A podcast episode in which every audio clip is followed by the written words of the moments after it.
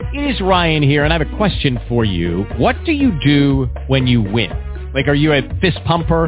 A woohooer, a hand clapper, a high fiver. I kind of like the high five, but if you want to hone in on those winning moves, check out Chumba Casino. At ChumbaCasino.com, choose from hundreds of social casino style games for your chance to redeem serious cash prizes. There are new game releases weekly, plus free daily bonuses. So don't wait. Start having the most fun ever at ChumbaCasino.com. No purchase necessary. VGW. Void were prohibited by law. See terms and conditions. 18 plus.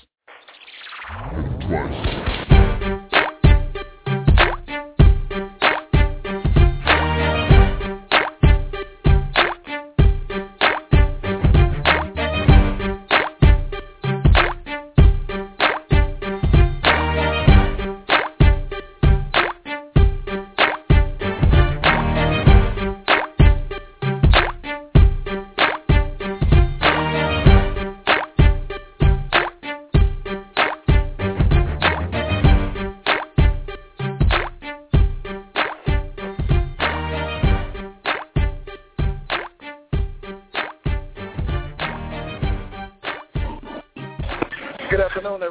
everybody. You're live on the Middlemen Radio, and this is Al.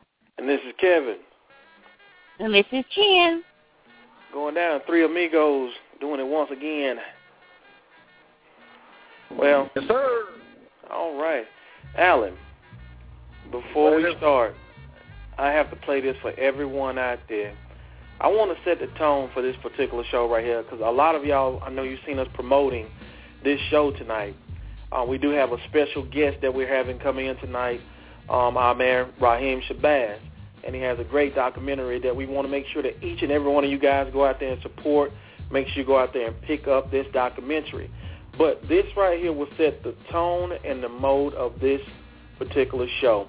Now, this is a clip right here from the actual movie documentary that Rahiem did. So I want to set the tone with this. And once we get out of this right here, we're going to give you a little rundown on who our guest is tonight, and then we're going to go ahead and bring him in.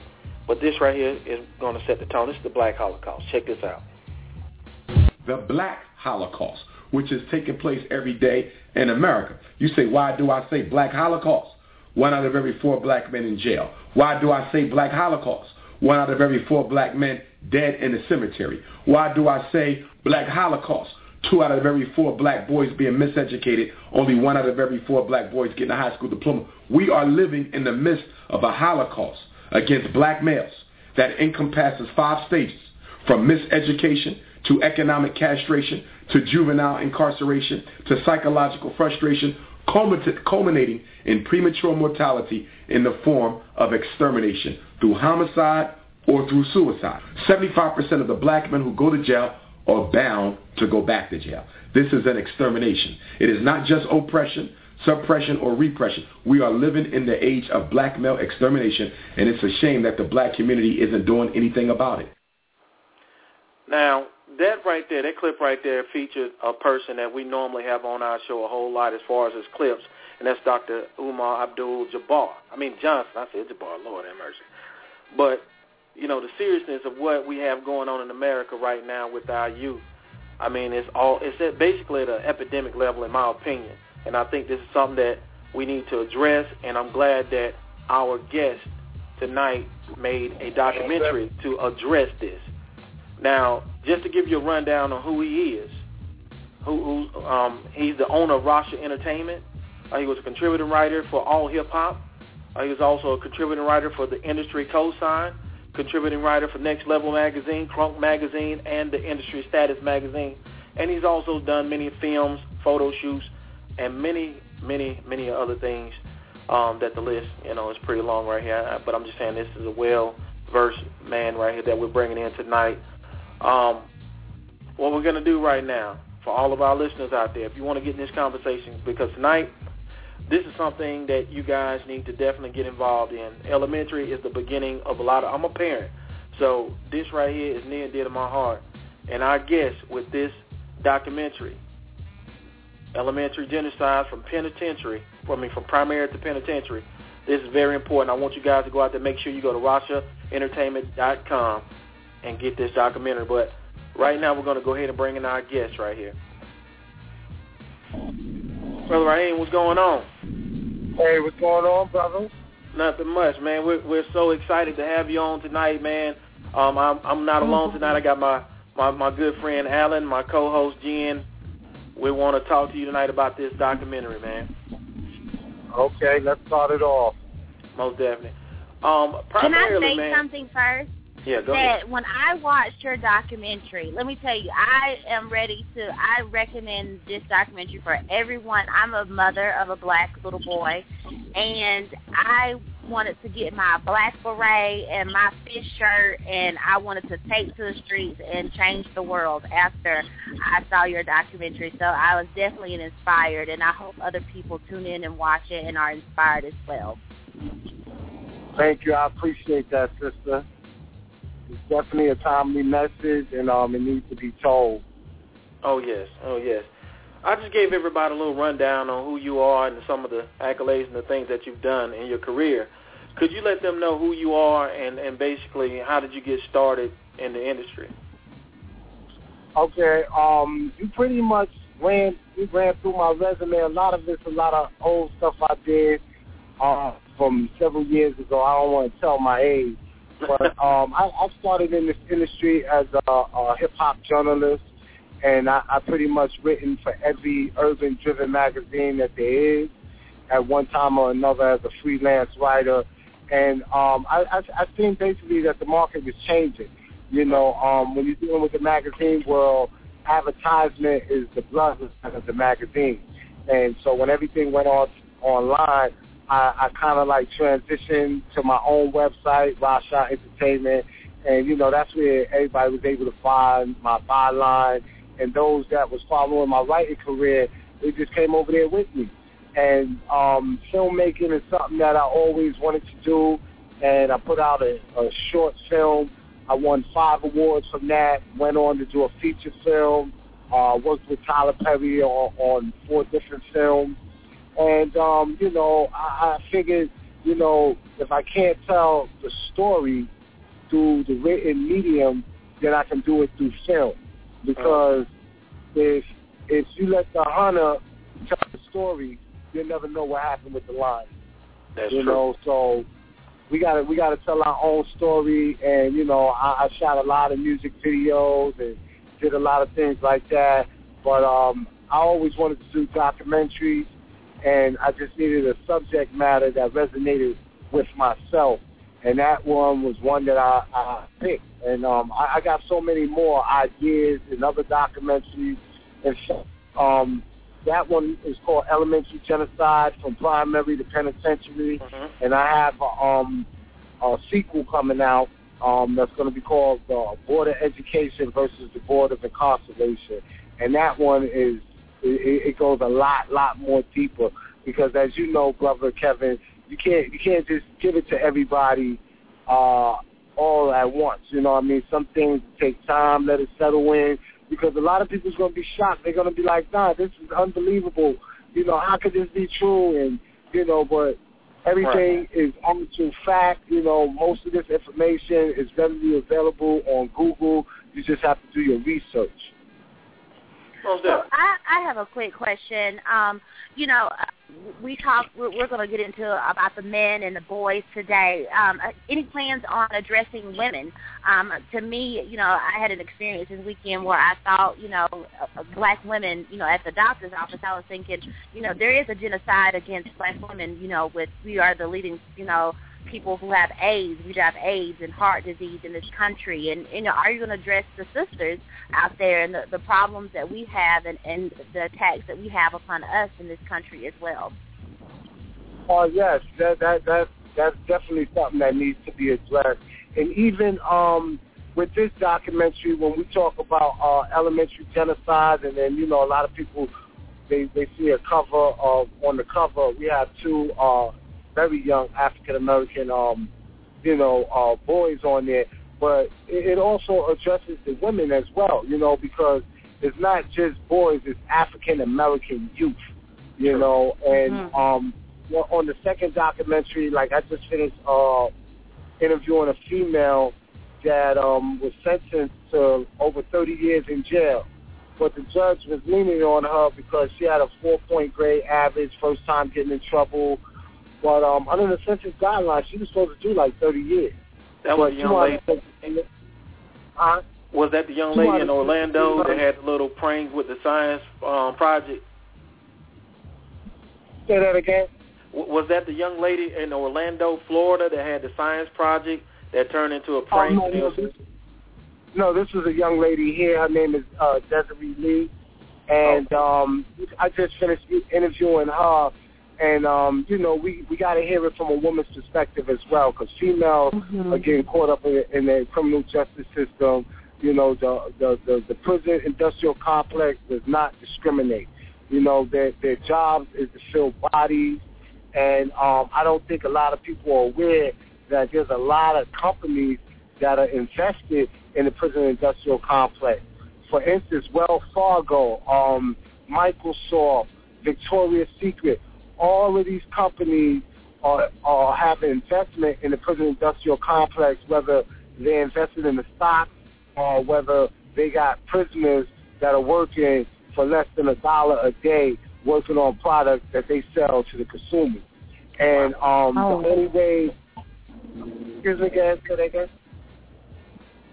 I just said, oh wow. Um, you know, like in this, when you just start to discover these things, and and like, how did you come to say, you know, this information was so massive? So, how did you decide that you were going to do this documentary? What inspired you to to touch on this subject in particular? Was it just the information was just so overwhelming about, you know, the the different corporations and the system that that you wanted to to share with the world, rather? Well, absolutely. It, it, the, the information was not only overwhelming, but from personal experience. Um, my, myself included, I found myself in trouble with the criminal justice system. Um, when I went, when I when I got in trouble, I didn't even have a GED. You know, um, while I was, you know, locked up, I got, I wound up acquiring a GED. I went to college. I graduated in uh, top 10% of my class and I got released eight days later. You know, but had I not went to college and did what I did, I would I, I probably wouldn't be here talking to you right now.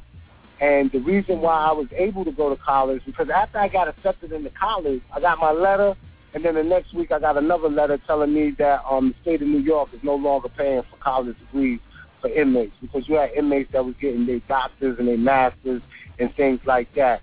So um, I wind up, it was a, a, a church that was going to pay for 21 inmates um, college education. And um, I, I was l- the lucky one. You know, I had to write a resume. Um, someone had to refer me, and I had to go through a strenuous process. And I wound up getting accepted in there. You know, and so that's how my, my journalism career took off. When I came out, I, I started, you know, doing journalism for different magazines and different publications. Yeah, because I, I do recall you, man. Um, I think we do have a mutual friend, our good friend Charlie Braxton, and he should be Oh, calling yeah. in tonight also, man. Um, but I mean, with with your experiences and the things that you've gone through, you know, um, was it hard? Was it hard for you to envision yourself at this point right here? Um, yeah and no. You know, um, it, it, it was hard because when when I look back, I, I didn't, you know, I knew I wasn't going back to jail. That that that Right. that was one thing. You know, um, I tell people all the time that um, I knew I wasn't going to ever commit a crime, but I couldn't say that I wouldn't be arrested for one because just by the virtue of me being a black man and already having a record, Yeah. that um I could just be picked up and once they run my name they'll say, Yup, this is him you know, he's known for this or whatever whatever. But I knew that I wanted to do something different. I, I wanted to make a change and I really didn't know what that change was gonna be until I had to um make a decision. You know, do I want to work in corporate America or do I want to work for myself? And I decided to work for myself because I was working in a financial institution and everyone was getting laid off. Mm-hmm. And um, the day that everyone got laid off, um, the last day of work, it was a Friday. I never forget. I was supposed to go and get my check, and I never went in. Um, that same day, I started shooting movies, and I never looked back ever since. So um, from there, it, it became easy. you know, once I realized what I wanted to do, and I just took the initiative, and I didn't stop. Yeah, because I mean, you can definitely so, give great, great inspiration to a, a lot of young mm-hmm. guys out there. You know, because I mean, even with the it's documentary, so many guys that, that we do know, um, that I know personally, that have been, you know, in I guess the criminal justice system. You're lucky because in Georgia, where we are, um, you you cannot attend a college and, and it, you can't even do correspondence courses in our uh, penal system here in Georgia. Um, so like, like what is like, you know, so many of them are in despair. So many of them, you know, think that that's the end. That that's the the end. Like, what was what was your catalyst to say this isn't going to define me, and I'm not going to be entrapped by this? Um, I, I had a great support system, um, family, friends. You know, um, once once once I was um, incarcerated, that that's a that's that's a main component. You know, you gotta have you gotta have people there. You know, you gotta know that people care. And I, I think the catalyst for me was, you know, I also have a son, and um, you know, my son kind of, you know, grew up seeing me in that predicament and I didn't want that for him. You know, so I had to I had to come out and make a change, and that's what I did. And, and there's there's so many other people that want to make that change, but they have to have the right direction. You know, um, mm-hmm. A lot of a lot of people like depending on what your felony is, you can't get um public assistance. You can't you can't get housing. You're not eligible for student loan. So it, it, it's getting harder and harder for people that that's incarcerated and, and that come out. So you have to, but there's also, you know, there's also jobs where they don't ask you about your criminal background record, and that's something that we explore in the next documentary. Um, you can actually work for Delta, you know, in certain positions where if you do tell them that you have a criminal record, you know, you still can get a job as long as you're honest and um, there's certain states where they can't go back more than seven years. Certain states for ten years, and um, I think it's in Jersey or in another state. I'm not really sure what the state is, but you can Google it. Um, they have this thing called um, the black box, uh-huh. they're not even allowed to ask you about your criminal background record. You know, during the application process. And then I guess once you hired, you can tell them, depending on what it is, they have to keep you on the job. You know, but see, a lot of a lot of people don't know that. You know, there's people that um that been incarcerated and they've been out 10, 15 years, and they think that you know they can't get a job because every application is gonna ask you, do you have a criminal background? You know, and if it was 10 or 15 years ago, would no.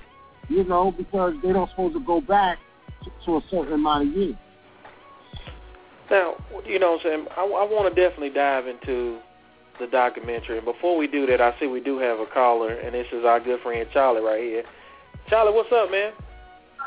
Hey, what's going on? How y'all doing? All right, we're live tonight hey, with our brother Rahiem Shabazz, hey, and we're talking about his uh, documentary, Elementary Genocide from Primary to Prison. I mean, Primary to Penitentiary.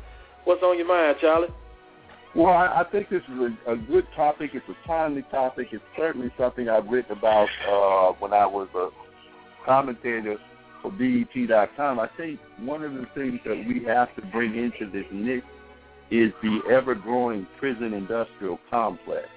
Mm-hmm. Uh, a lot of people don't understand that the, the move spearheaded by a lot of right-wing Republicans and greedy capitalists are privatizing prisons all over the world, not just in America, but globally.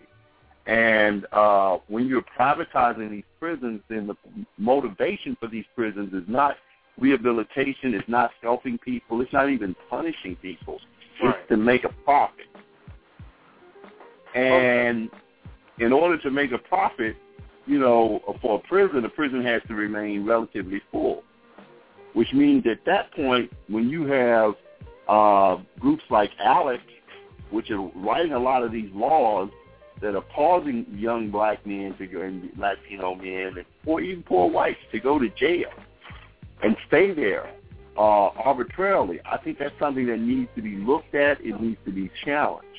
Yeah. Um, even to the point of the music, I don't know whether or not I, I think I told you about this, but um, it's interesting now that black hip hop in particular and black music in general, but hip hop in particular, really hip hop, Mm-hmm. uh, made a switch toward more gangsterism uh, after the LA riots.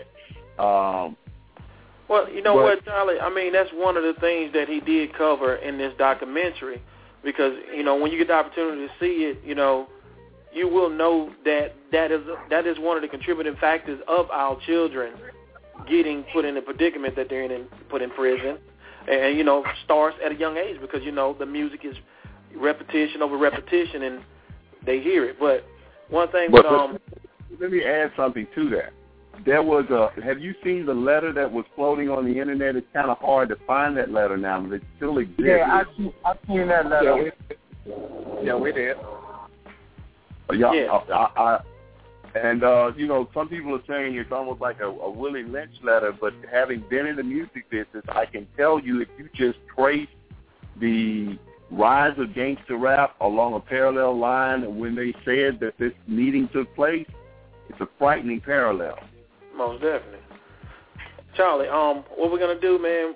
We're gonna put you on hold, man. We're gonna get right back at Rahiem right quick, and if you got any other comments or anything, I'm gonna bring you back in. All right? Uh, well, you all be good, man. I'll just be listening in on the uh, uh, internet so I can uh, keep the queue code uh, open. Okay. All right. Well, thank you. All Thank right, you, Charlie. all right. We miss you. Oh, no problem. Miss you too. Happy birthday. Thank you. All right. Well, Yeah, Kevin. Um, yeah, Rahiem. Kevin. Yeah. Yeah, I, I I want to um add on to what he said. Um, that group that he's talking about, ALEC, those are the same ones that wrote the standing uh standard ground law. You know, um, and they was able to get that. Well, they, you know, they positioned the politicians to be able to get that passed in the law by putting up money. This is a special Right. interest group that gives these uh, um, politicians money. But another thing I want to say, and it's to piggyback on what he said about um, these private corporations that are privatizing prisons. There's two main ones. One of them is called GEO, and another one is called CCA. These are the two leading private prisons. Right? And last year in September, they sent out a letter to 48 states. And what they were telling these 48 states is that we can take over your prison, and you don't have to run it, and we, and you can pay us to run it at a, a discount cost, and as long as you guarantee that we can have a 90% occupancy for the next 20 years. That is You crazy. know, how can you how can When- you when I- guarantee when I- a 90% occupancy? Mhm. when I um I, I used to belong to an organization called Families Against Mandatory Minimum. So I would hear these horrific stories about first time offenders, people for nonviolent crimes getting these, you know, extremely long prison sentences, you know, in cases where, you know, maybe probation or community service or some time some type of rehabilitation program probably would have been more effective. And, you know, this this organization, Families Against Mandatory Minimums, they still exist, and like it has changed a little bit, but it, a lot of it hasn't changed. And when I saw that in your documentary about you know the ninety percent you know fulfillment of these prisons, I thought, what could we do? Like what what could someone do? Like in my community, what could I do? Like how do we solve this? Well, they they have um, several organizations. Um, one of them in particular, I don't remember the name of them right now, but they out of uh, California, and um, it was about three thousand students. They went and protested in front of um, a company that um, was invested in the prison. And you know, you know, because sometimes these people they invest money and they don't even know what they invested in. They just know that they're getting a return on their money.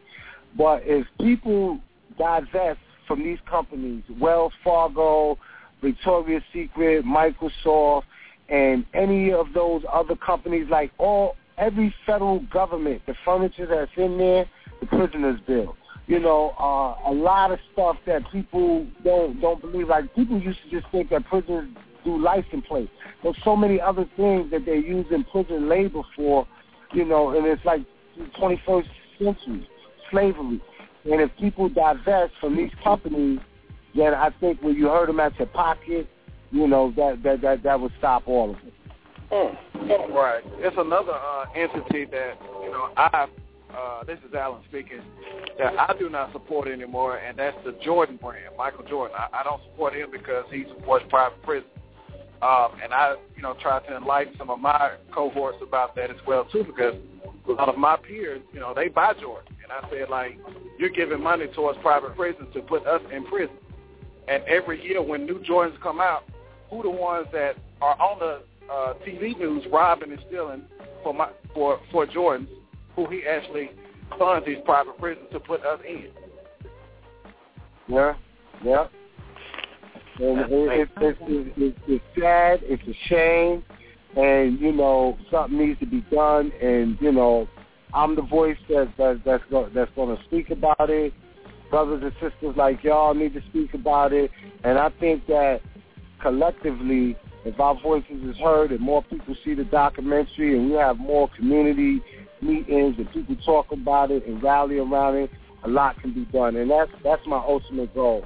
Um, I'm actually going to be touring the country with the documentary. I got a lot of different speaking engagements lined up, and I'm just trying to get the word out there. Oh, wow. You know, one of the most alarming things that I that I found in your documentary, I have a little boy and he's 18 months old. And when there was a statistic that was said that, you know, it starts the the you know, miseducation starts not, you know, in third grade, but it starts in preschool. And I was horrified by this fact, you know, thinking that, you know, I have this little boy and you know, all these things are against him from the very innocent beginning. And, you know, what do you say to mothers like me, especially single mothers out there that are raising sons? Because the fair, we talk about this all the time on the Middlemen Show about the black family dynamic and how it has changed. And you have a lot of homes now where, you know, single mothers are the head of the household and they don't have that father role to guide them, you know, a lot a lot of times, you know, in the right direction. What do you say to those women?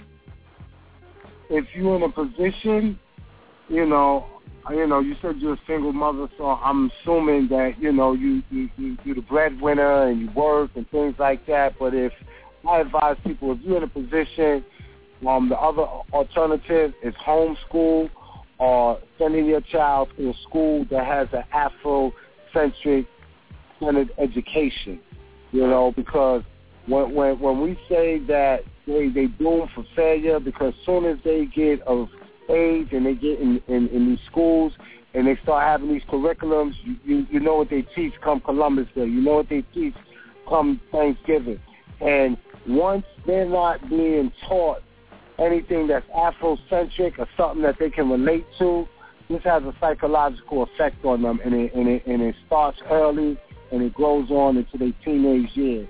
Um, in the documentary, there's a uh, a young gentleman. His name is Devin, and he was actually in the fourth grade when I started uh, filming him.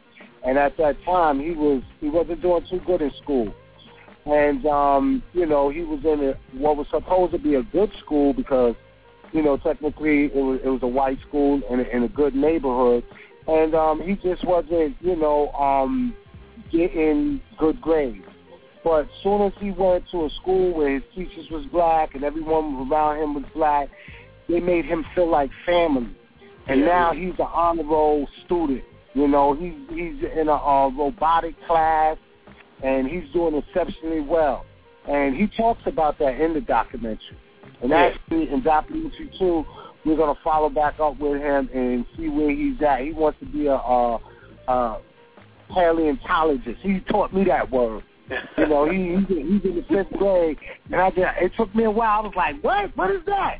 And he broke it. He, it's, it's on the um documentary paleontologist. I can't even still say it. But this this white fifth year old, you know, he was telling me, you know, now that he's in the school, he's in a robotic class, and this is where he want to be. You know, you couldn't ask me that in the fifth grade. I didn't know what I wanted to be. I wanted to I wanted to turn on the TV and watch cartoons at that age. For all those people that's out there listening right now, if you would like to get in the conversation as far as asking our guest Rahiem Shabazz a question about the uh, documentary, please dial 718-508-9972. Now, Rahiem, one thing I noticed, man, you have some heavy hitters um, with the cast on this particular documentary. You know, Dr. Umar Johnson, you got uh, you got Dr. Boyce Watkins, you know what I'm saying, Supreme Understanding, you got Killer Mike. I mean, you have some heavy hitters and some, you know, on this documentary. What was the process of choosing the cast for this particular documentary? Oh, you know what? It wasn't. It wasn't really hard at all because, um, you know, Umar Johnson, Dr. Umar Johnson. That's what he do. You know, he's a clinical psychiatrist. He's been speaking about this for for a minute. Um, and how I got in contact with that brother is uh, Professor Griff from Public Enemy. I was trying to get him on there. He said, "Nah, brother." He said that you know. He said, "I got someone that you, you know, that that's a particular field." you know, um, and he introduced me to uh, Umar Johnson, and we became real cool and tight, and you know, we we did it. Uh, Supreme Understanding, that's my brother, so it was easy for me to get him.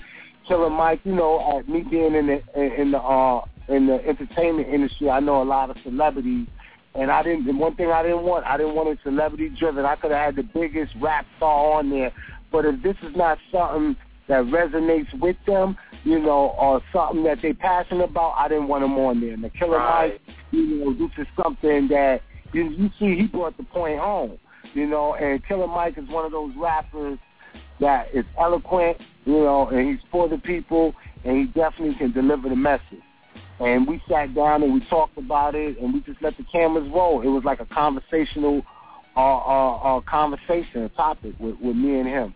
But I, one, one thing I will tell you what was hard and um, disappointing, and I hope I don't run into that on the second one, is that um, I wanted to get inside the schools. You know, I was able to get in, a, in like two schools, but there was more schools that I wanted to get in that, you know, initially they said, yeah, you know, I send them the clip of the documentary, and it'll be like, nah, you're not going to shoot that here. and, you know, I had teachers that reached out, and, and you know, after, you know, they have to get permission, and then they'll come back and be like, Rahiem, I can't, you know, my job is on the line, and, and things like that. Like I had one teacher, um, and it was a charter school, and I didn't know that, uh, you know, uh, public money finances some of, some of the charter school money, in addition to them doing fundraisers. And um, you know, when he found out what it was about, he told me, nah, he couldn't do it because you know they received funding from Atlanta Public School System. And what I was asking him was, how do you feel about the latest scandal with the teachers that was teaching uh, cheating on the test for these students and just passing them and not teaching them? You know, and he couldn't address that, you know what I mean? And he was like, you know, you know, we're gonna probably have to cut that camera off and you know, he asked me could he see the questions I was gonna ask him. And um it's hard and you know, I get it, I understand, you know, I'm not trying to um mess up anybody's livelihood. If that's how you earn your money by being a teacher, I would hate for you to be on this documentary and um lose your job, you know, for saying something that's truthful. You know, um, I just I just hope that while they're in the classroom that they doing something different so that we can stop this school to prison pipeline. Now we do have a clip from the documentary, if it's okay with you, that we want to play. Um, it's, it's in regards to the link uh, to prison and education. Um, I think this is Dr. Umar Johnson that is uh, speaking upon this. So I want to pique the interest of our listeners out there to make sure that they go and support this documentary. So we're going to play this clip, this clip, and then we're going to go right back into this conversation. All right? Okay, All right. let it roll. If you want to make sure black men become criminals, then you must systematically miseducate them, not in fourth grade, not in second grade, but beginning in preschool. In fact, many of us realize that the black boy has been miseducated by the time he reaches the fourth grade. So as a result, many of us erroneously believe that the miseducation starts in the fourth grade. I argue the opposite. The miseducation begins the first day a black boy sets foot into a preschool or a kindergarten classroom. For example, right now as we speak, less than half of all the black boys in the United States of America can read on grade level who are in the fourth grade. Right now, less than half of all fourth grade black boys in the United States of America can read on grade level. So if we know that, the question becomes, where are these boys going to be 15 years from now? Where are they going to be 10 years from now? The answer is, unfortunately, most of them are going to be in jail. Corrections Corporation of America, CCA, Corrections Corporation of America, don't miss this, recently sent a letter to 48 U.S. governors, yours was included, announcing the investment initiative, a new plan to spend up to $250 million to buy prisons from state, local, and federal government entities on the conditions of a minimum commitment of 20 years for the facility, maintaining 90% capacity over the 20-year period. I'm waiting on y'all to be offended. We cannot go for that. We cannot go for that, all right?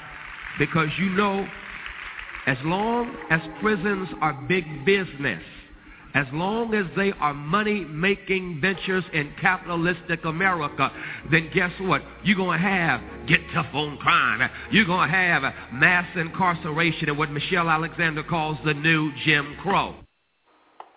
And that was a clip from Elementary Genocide from Primary to the Penitentiary.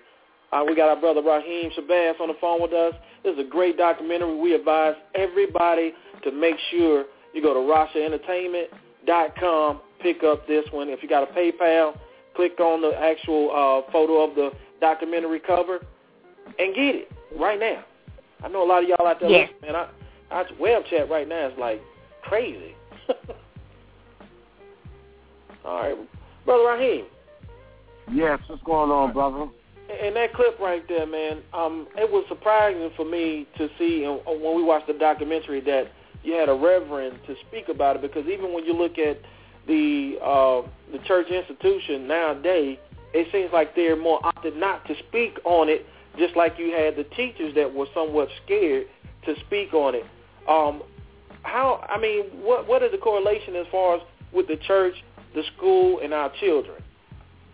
um, it, it, it's good that you say that, right? Um, there is a lot of preachers that are all talking about it. I just I just went out um, Thursday to a church where they had uh, youth intervention, and they had someone that was there that was speaking about the school to prison pipeline, and um, I was out there filming for that. Um, you know, some some of our well back in the day, some of our most vouched ministers you know, Nat Turner was a minister, you Right. know, and they spoke about stuff that was going on in the community, you know, um, and there's some that's doing it, but you're not going to hear about it. You know, you're not you're not going to hear about it. You're going to hear about T.D. Jakes. You're going to hear about Creflo Dollar. And when it comes to those that are trying to uplift and, and liberate the black community, unless it's a black-owned media, you're not going to hear about it That's but true. you know the church the church is, is getting actively in, involved you know um this is one of the biggest things that's that's on on, on the radar you know uh i got a clip of president obama where he's talking about the the prison industrial complex and um whether he's going to do something about it or not that's yet to be seen but a lot of people are talking about it you know even even uh the rapper everybody know and love as Kanye West that's walking around here uh wearing a Confederate flag like he ain't got Oh. no sense. He talks about that on uh, the prison industrial complex on um that song The New Slave. right. You know, um J. Cole uh addressed it in his um song Crooked Smile.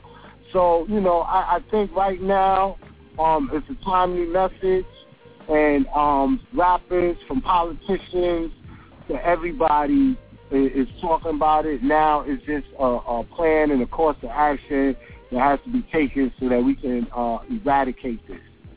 Most definitely. Now, when we look at the school system, and uh, I mean, in the movie, in the documentary itself, there was a particular part in there where they were talking about the oppressor teaching the oppressed. And I know Oh, yeah. in our conversation a few minutes ago, we were saying if you had a school that was, you know, predominantly black or, or had black teachers, male teachers, black male teachers, it would be better for our children. Um, could you speak on you know, the reason why, you know, it's best for our children to be taught by people that look like them? Um, self-esteem, you know, um, it, it, it doesn't resonate with a child if you tell them that they come from African queens and, and, and kings and queens and that we was the father of medicine from a person that is not melanated. Right. And um, uh, another thing is, you know, if you look at the public school system, African American youth are being suspended three times more than than white, their counterparts, and they're being suspended and they're being um, sent to the instead of the, the the principal's office, you have a police officer, and they're being arrested for misdemeanors and minor infractions. And you know, statistics tells you that those that are arrested in school are, are two times more to drop out of school and three times more likely to end up in the prison system. You know, um, anything from chewing gum loudly in class and different things like that, you bound to go to school for. I mean, you bound to go to jail for while yeah. you're in school. We just had a young man, uh, I think it was in Texas, it was on the news, where they just arrested him for turning a library book late. You know, he, he held on to a GED library book for three years, and they sent that man to jail. You know, we, at a time when we trying to get our youth to read, and we tell them reading is fundamental, this man, this man got a record because he held on to the library book for too long. Now, three years is a long time, but maybe it took him three years to get to learn arithmetic and mathematics, and you know, but it it just go to show you, you know, it never was like that, and there's a reason why it's like that now is because the 48 states that we talked about is trying to maintain a 90% occupancy rate in those prisons. Because when those prisons is filled, you prison for those that don't know, it's like a world of its own. You got doctors in there, you got cooks, you know, anything that's going on in society, you you got police union, correction officers union, and different things like that. They they they they they said that if under that under the um mandatory minimum and the, the sentencing guidelines that if they were to let a million inmates out early or give them a reduced sentence, that it would be almost like fifty billion dollars lost in a year. So wow, just think about wow. the loss of letting those inmates out earlier that are first time felony offenders and that got low uh, um you know, nonviolent crimes. Wow. I hope I'm hope I hope everybody that's listening right now is paying attention to what this brother is saying because you may have a nephew, you have a brother, you know what I'm saying, you have a, a ne- you know cousins or whatever the case may be. These are the things that you need to pay attention to because, in my opinion, it's a plan. It might not even have to be my opinion. You see it in fruition right now. It's out there. It's right there in front of your face, and it starts at an early age early mm-hmm. age. Mm-hmm. Now, for it, for those kids that it starts at such an early age, you know, a lot of the kids don't have, you know, an Afrocentric school or even parents that have knowledge of, you know, um, I guess Kemetic Empire or the Kush Empire or, or who we are as a people. And to those kids, their heroes aren't, you know, you know, um, people that you know are, are leaders. They're, they're people like Little Wayne. In your documentary, you spoke of you know there there was a someone who spoke of Little Wayne and how they compared Little Wayne to Malcolm Little before he was Malcolm X, and how you know this person has this negative you know influence on our youth. You know, what do you think about you know how do we change that in the music industry and what influences our children. So hip hop is such, you know, a part of their lives, their world. How do we infiltrate that and change that? Well, there's an ongoing struggle right now to um have those that are rapping about socially conscious, you know, lyrics, for them to be more prevalent and to be on radio and different things like that. And I think with the internet, you know, you don't have to go to traditional radio. If traditional radio is not playing it, you can always find it on the internet. And I think, you know, we got to change our mindset of what we want to hear as a people. You know, um, I'm not gonna lie. Some of the stuff I, I like to hear, but some of the stuff is just like it's it's it's too redundant. You know, um, you know, when I was growing up, there always was, you know, you had gangster music, you had conscious rap, but now you don't have that. You know, ain't no one talking about fight the power. You know, and if they is, you're not hearing them on the radio. Matter You of know, fact, so if, you, if you remember back in the day, um, even after a certain period of time, you did not hear certain records. Now you can hear it all throughout the day, That's true. which That's is true. You know what? Let, let me let me say something, right? Uh, T.I. did an interview, and you can go up on the internet and look this up, right? You know, um, he's no longer with Atlantic Records. He's a free agent. Right. And one of the things that they told him, they didn't want him to do that family hustle thing, right? Mhm. They said that it would mess up his image, and they like to thugged out T.I., and that you know the the family image thing is making him appear to be soft. And those are those are his words out of his mouth that a white executive over at Atlantic Records said that. You know what I mean? Here it is, you know, a, a, a rapper that's showing his real side of himself as being a father, a married man, and being actively involved in his kid's life, and they were telling him that that's hurting his image and it's making him soft. You know, and he was like, yo, he liked the new image that he had. You know what I mean? Right. And this is what the whole reality show was. So, you know what I mean? And despite what he may rap about, you know what I mean, it's supposed to be just music. It's supposed to be just entertainment. You know what I mean? But these record labels want people to really, you know, believe this is how you live and this is how you're supposed to live when that ain't the reality of it. You know, and, And it, the it, word. And the key word in what you said, well, what T.I. said, as far as who told him that, it was a white male. They Yeah. don't know where we come from. Like, T.I. has came from that, but T.I. is not living that lifestyle no more. T.I. kids are not living that lifestyle. T.I. kids' kids will never live that lifestyle because of what he is trying to instill in them. So, and so the things that they are trying to promote is what that so-called letter that was floating around is continuing to promote is the destruction of the black people. Very true. Um, If you're just tuning in, we are talking with Rahiem Shabazz, Director of Elementary Genocides from Primary to Penitentiary. One thing I want to get into, and if you guys would like to get in and have a question about this documentary or how you can get it, dial 718-508-9972. Uh, one thing I want to get into, and, and Alan kind of spoke about it as far as a cycle. As he spoke with T.I. and his children, they will never repeat the same cycle that he had to go uh, grow up with. So I mean, in the documentary, you had um, someone speak about the cycle and how we can end this cycle.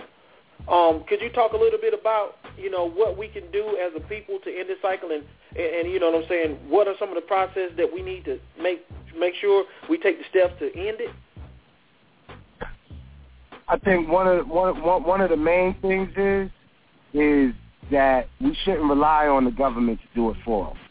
You know, um, it would be a good thing that you know with the sentencing guidelines that be restructured and changed and different things like that. But at the end of the day, we need to stop going to jail. You know, um, and then also we need to start teaching our kids from a young age. You know, um, when they come home, you know, it's not always let them be in front of the TV, the video game, and this and things like that. You know, make them read a book a week. Right. You know, it, it, it starts at home. You know, school doesn't end just because the bell rings. You know, when they come home, you know, give them give them book assignments. You know, let them read books that they can resonate with. You know, African themed books, books that have that have stories that talk to them, to their to their heart, to their spirit. Not about Christopher Columbus, you know. And, and if you tell your kids don't lie, and then you, you having them reading a book about Christopher Columbus, that's the biggest lie. So you know, we just gotta, as as parents, we got to be able to teach our kids. And I and I tell everybody all the time, you know, we the holders and keepers of ourselves and our responsibility. So at the end of the day, it's on us. And I think that definitely. is if each individual do that, we'll be in a better position. Now, the one thing the, the brother was speaking on in the documentary also was saying that we have to have people around us that know better and basically speaking up to say, hey, you don't have to be the way that your mother or your father or your cousins or your brothers, you know, be. Because, I mean, if, like he was saying, if you see three members of your family go to prison, you're opted to think that that is life and that's the way it's supposed to be. So, I mean, that's one thing that we definitely speak about on the Middlemen Talk Show. You know, we love our people and we want to see our people do well. And, and you know, we try to reinforce that thought process of your destiny is not determined by your surroundings at all times. You know, we love to say products of our environment. I know a lot of people that ain't the product of their environment. They made their own environment what they wanted to be by being positive. Now, right. I think that, I think that your documentary was an inspiration for you know a, a lot of people aren't knowledgeable of these things that are happening in their community, in their world. And as you educate your children, educate yourselves. And I think that that's what I came away from your documentary, that, you know, continue to educate yourself about your community, about who you are, and the type of person that you want to reflect upon your community and your children to be, you know, that's that's what you should strive for. And that's that's the feeling that I came away from your documentary. It's very powerful. And you know, again, like Kevin said, if every, all our listeners out there, I think especially to mothers, and I'm speaking to the ladies now, if you have a son or, or you know you love a little boy, a little black boy, and you're a little girl too, you know you have a child this is a this is a must that you have to see this. It's it's ne- a necessity. Most definitely. Um, Jim, right now we do have a caller that would like to uh, speak with Rahiem. Uh, this is my man Messiah. What's up, Messiah? You live with the Middlemen of Rahiem Shabazz. Peace, Captain. Uh, good to speak to you, brother. Most definitely. Uh, I just wanted to, uh, you know, salute the brother Rahiem Shabazz uh, on his efforts, everything he's involved with, the things that he's saying. Of course, Kevin, as you know, you know me for years yeah. mirror a lot of my thoughts. And the things he's saying uh, excite and electrify me when I hear him speaking on the accountability that we need to take for the children. When I hear him speaking on uh, putting things into motion such as when you come home, instead of that video game, you will do a written report, you will read, you will research. These are definitely, all I'm doing is affirming that these are definitely all the things we need to be focused on. Accountability and a conscious uh, collective effort to take responsibility for the actions that we're portraying that, they're, that our children are reflecting. Most definitely, man. Rahiem, did you get all that, my brother? Yes, I did. I did. And um, you you're right. You know, reading is fundamental. We got to read to our kids. We got to teach them. We got to empower them, and we got to move this generation forward. And um, Dr. Tony Stevens, he said in the documentary, with a credit card, you had debt, but with a library card, you'll forever be rich. So those right. that got library cards, y'all need to get in those public libraries and get a book. You know, and, and, and what's ironic, we talking about, you know, black teachers it was a white teacher. Uh, I think I was in probably the sixth or seventh grade, and she gave me a book, uh, Man, Child, in the Promised Land, and um, we had to read that book. You know what I mean? And from there, that's when I knew I wanted to be a writer. But there's right. books out there. You just got you. If you read enough, you'll read a book that will spark a change in you. You know, and that and that that was a change in me. I, I wanted to be a writer you know, and by being a writer, you can visit different places, use your imagination, and you can see the world over. You know, the Definitely. world is not confined to where you live at, what in, uh, economical status you may be in, you know, and that's why reading is so important. It opens the minds of our youth, and I employ everybody, man, to read to their kids. Read, and read. if I may interject, if I may interject, um, just to uh, uh, bear witness to the empowerment of reading. I myself come from a, what they would consider a statistical environment. I was uh, born and raised in Chicago uh, to a mother who was uh, uh, on drugs, and that came with everything you would expect. That came with relying on government programs and funding. That came with schools that had uh, Neanderthalic textbooks and teachers with no desire to teach the children. That came with the only men in the environment uh, being hustlers uh, and pimps uh, and gangsters.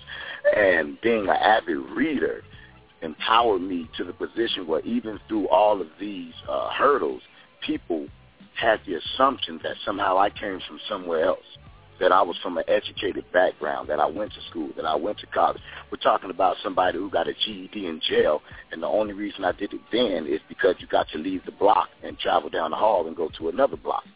But because of my dedication to reading in my own personal life, you know, long before I ever went to college, people had the assumption that I was college educated, and reading made me know that I could, you know, be whoever or whatever I wanted to be, and and and it took me to places as as you were saying in time and time past and present around the world that even though I couldn't get there physically, reading it, that connection with that mental collective really put me in these places, and and I was able to walk away with the experiences from every book that I read as if they were my own. So that's important to point out too. I think.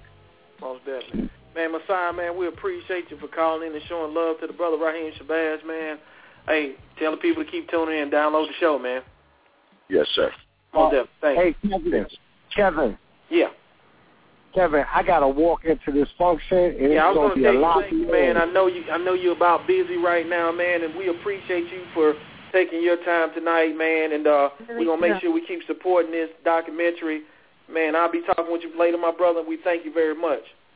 All right, Thank you if this so much. another thing, okay, this is another thing before I go, right? Um, I have a, um, a premiere here in Atlanta, and what I want to do is I want to um, invite you guys out. I want to give y'all tickets to it, and probably you know give a couple of tickets online. You know, you can give out to some of to some of the listeners. Um, Okay. I actually don't have a date right now. I was looking at January 6th. If not the 6th, I may do it Martin Luther King weekend. I'm not really sure, but as soon as I find out, I'm definitely going to let you know. And uh, maybe we'll do some type of raffle. In addition to giving tickets, we'll give some of your uh, readers, uh, some of your listeners, I say, I readers. See, I'm all about readers. You hear me? I- I'm saying readers. I'm all about readers. But we'll give some of them um, documentary. You know what I mean? Um, maybe we do something where they can answer a question or something like that. But um, I, I just want to get the word out there. I thank everybody for tuning in, for listening, and, and God bless. Most definitely, man. We Thank appreciate you. you.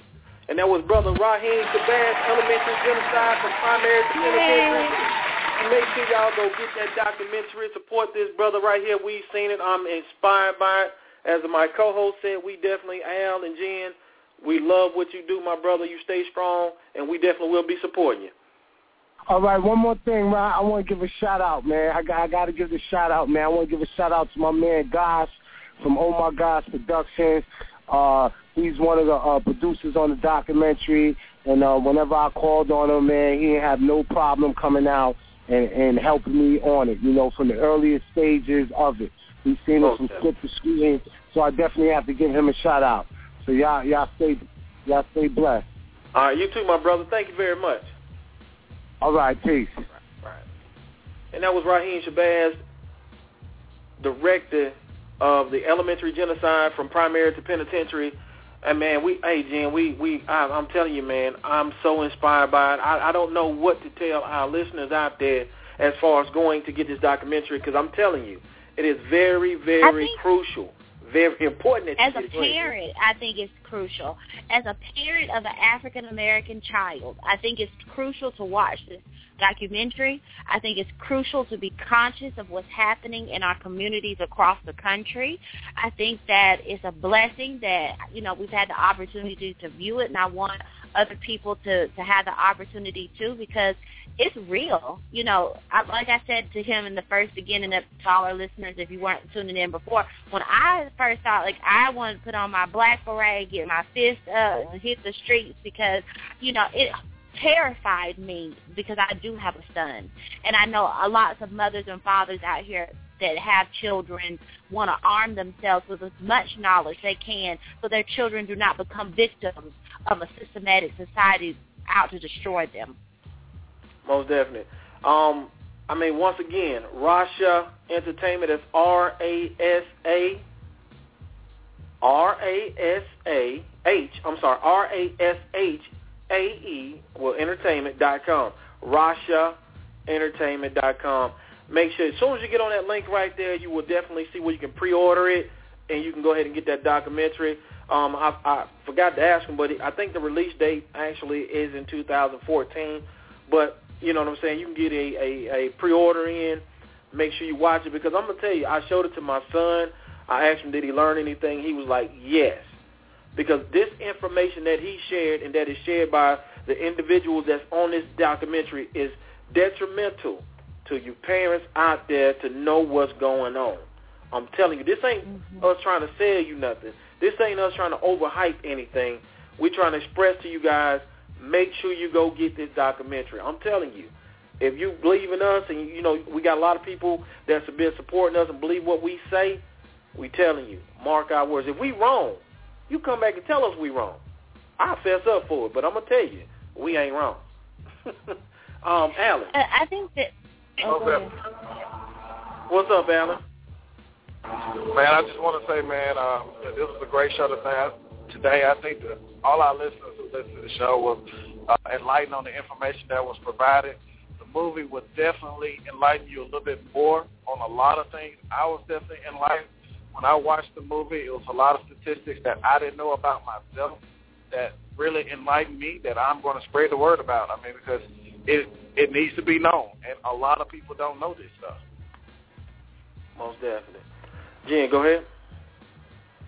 Um, what I, I was just gonna, you know, um, bounce off what Alan said. You know, the documentary talks a lot about you know the new slavery and like we every day when you leave the house and you give your money and you put your money into your state into corporations into products into things that you know help the enslavement of our people you have to be conscious of that so you can stop that and by stopping it is stopping it with your money. And I think that, you know, uh, you'll find that this documentary is empowering because it will give you a little bit more information about how to how to help because like a lot of times you feel helpless like well what can i do what you know this is so big it's beyond me and it's not beyond you it's doing the little things you know getting your kids a library card stop like alan said stop buying jordans stop you know stop participating in things that are destroying our people. And, you know, I, you'll walk away empowered. Most definitely. And if you don't know, don't be afraid to ask somebody because everybody start off with, you know what I'm saying, the understanding of what they understand. But to increase that knowledge, you have to participate in it to make sure you can increase that knowledge. So once again, we would like to thank everybody that took the time to listen to us tonight. Um, we did talk about the elementary genocide from primary to penitentiary, the documentary that our brother Rahiem Shabazz did. Make sure you go out there and support it. Support that. That's Rasha Entertainment, RashaEntertainment.com, RashaEntertainment.com. If you're a friend with us on Facebook, you can go ahead and click on uh, the Middlemen Talk Show Facebook page. We got it plastered everywhere. If you're one of my friends on Facebook, I'm sorry. But, yes, I blast your page with that poster that we had on there all day today and yesterday. So once again, I appreciate you guys. Thank you. If you got any questions, comments, or anything like that, hit us up at we are the middleman at gmail.com. Also, we're in the runnings for uh, Slept On Radio Personalities of the Year. Radio Personalities um, of the Year. So make sure you go vote for us at SouthernEntertainmentAwards.com, and we will appreciate you guys if we win because it's all about you guys also. Uh, thank you very much, and we appreciate it. We out. All right, tune in next week. The middleman shouted, Big Crit shouted. Now I ain't sure what you was tuning in to, but pay attention to the real talk. What we here for, so take a listen, time out, take a minute. Shout in and learn some, put your mind to grind the work, you destined to earn some. Linda, yeah, comment on what you hear. Let's figure out this master plan and put this thing in gear. Don't matter if you hood or you corporate, long as you got a will to do way better than you were doing, well then you fortunate. Take a stand, stop complaining about what you ain't got, hating on the next man, cause he was down the shop. Every Sunday tune in, go live 6 p.m. blogtalkradio.com. The middleman. Hey, what's happening? The middleman. Hey, what's happening? The middleman. Hey, what's happening? blogtalkradio.com.